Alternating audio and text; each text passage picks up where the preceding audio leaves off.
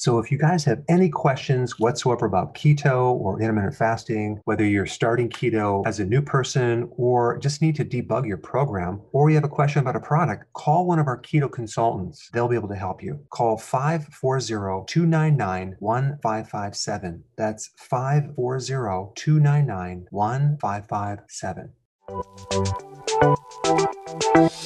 Welcome to the Dr. Berg's Healthy Keto and Intermittent Fasting Podcast, where Dr. Berg takes you on the journey for the truth about getting healthy and losing healthy weight.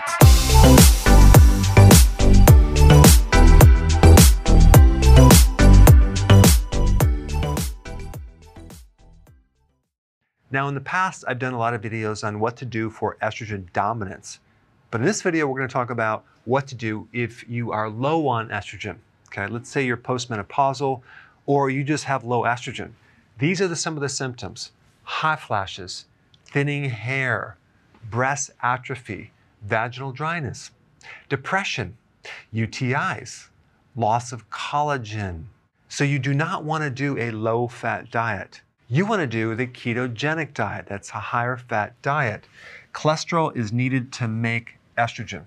All right, number two, boron. This is a trace mineral which is very, very important in maintaining normal cholesterol levels. And boron will just help balance estrogen, whether it's too high and needs to come down or too low and needs to be brought up. All right, herbal remedies that will increase estrogen black cohosh, fennel, wild yam, and a very special herb from Thailand, Pueraria mirifica. All right, next thing is fasting in a low carb diet. Why? Because fasting and low carb diet lower insulin. Now, what's the relationship? Insulin will increase androgens in a female body and indirectly lower estrogen. So, if you eat very frequently and you do a lot of snacks and you do on a high carb diet, that's going to lower your estrogen. All right, next one is vitamin E. Why is that so important? Because out of all the glands in your body, the pituitary needs a lot of vitamin E, especially after menopause. So if you're deficient in vitamin E, you may not produce the hormones that signal the ovaries and the adrenal to make estrogen. If you're going to get vitamin E, make sure it's not just a synthetic version. You want the tocopherol and tocotrienol complex together. Uh, this can actually greatly help someone.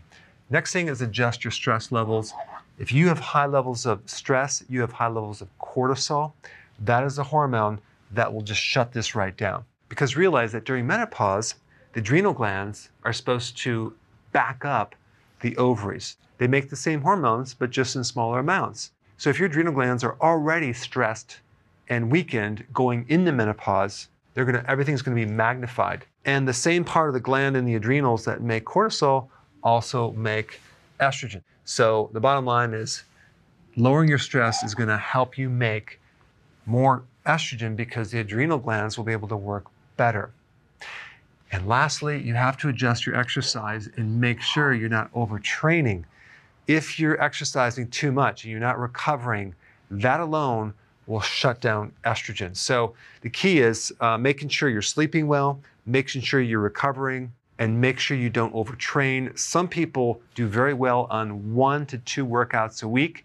And as soon as they do three or even four, their body's breaking down, they're constantly sore, and their estrogen will plummet. All right, there you go. These are the things that can help you increase your estrogen levels.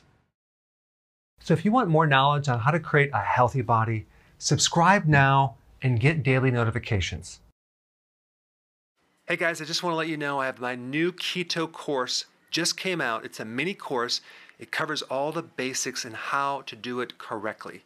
You can get through this in probably 20 minutes at the very most. So if you're interested, click the link below and get signed up now.